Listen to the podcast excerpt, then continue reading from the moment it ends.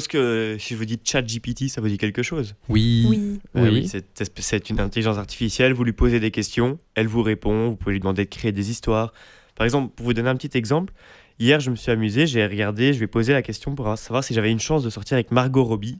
En toute logique, il m'a répondu oui. Donc, C'est euh, qui Margot Robbie? Tu ne connais Vraiment pas Oh, Margot mais t'es sérieux Peut-être que je sais qui c'est, mais. Attends, je vais lui montrer. Continue, je vais lui montrer. Joachim, tu me déçois beaucoup. Oh, ça va. Je te pardonne. Merci, merci. Benjamin, tu disais, excuse-moi, je t'ai interrompu. Si je vous en parlais, c'est parce que, bon, vu que j'ai, un peu renseigné sur ChatGPT, j'ai vu sur Twitter que quelqu'un avait demandé de créer une histoire qui incluait Emmanuel Macron et Peppa Pig. Bon, c'est un peu cocasse et étonnamment, ChatGPT a répondu à cette demande en disant qu'il ne pouvait pas inclure euh, un chef d'État dans une histoire qui pourrait lui le dégrader, dégrader son image ou lui porter préjudice.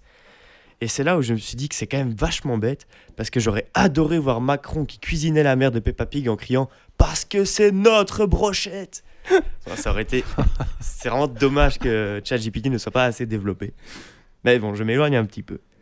Donc, comme vous avez pu le constater depuis le début de ma chronique, je parle de, de ChatGPT comme si c'était quelqu'un, quelqu'un de conscient, quelqu'un qui pouvait être en face de moi ou avec qui je, je discutais sur, sur n'importe quelle application de messagerie.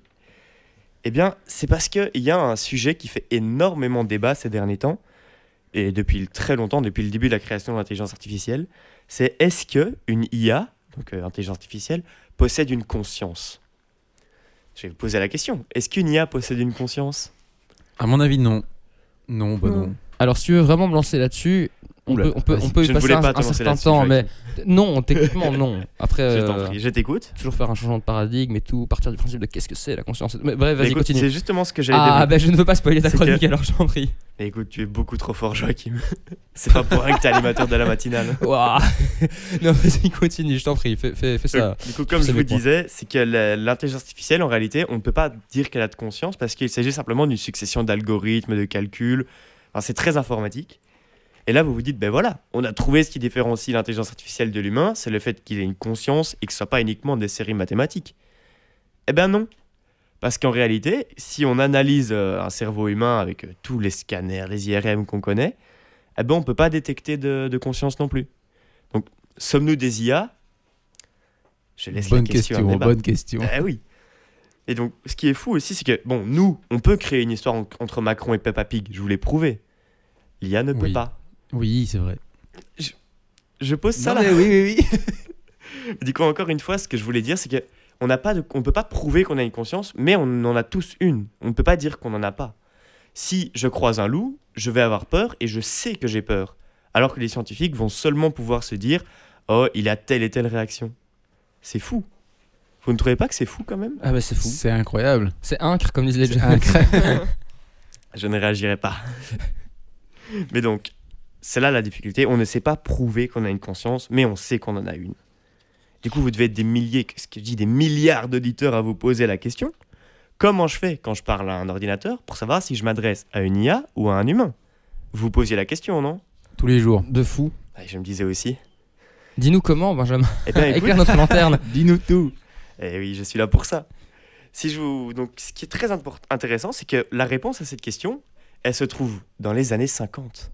En 1950, avec Alan Turing, donc un mathématicien de génie qui est considéré comme un des pères de l'informatique, qui a créé le test de Turing. Il n'était pas très original au niveau du nom, mais ça c'est un détail. Donc c'est un test qui consiste à s'adresser par écran interposé à deux, à deux personnes, une de ces deux personnes étant un humain et l'autre étant un ordinateur.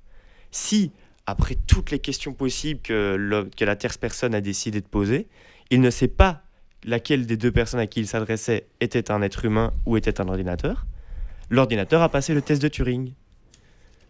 Eh bien, ça paraît révolutionnaire, ça paraît incroyable.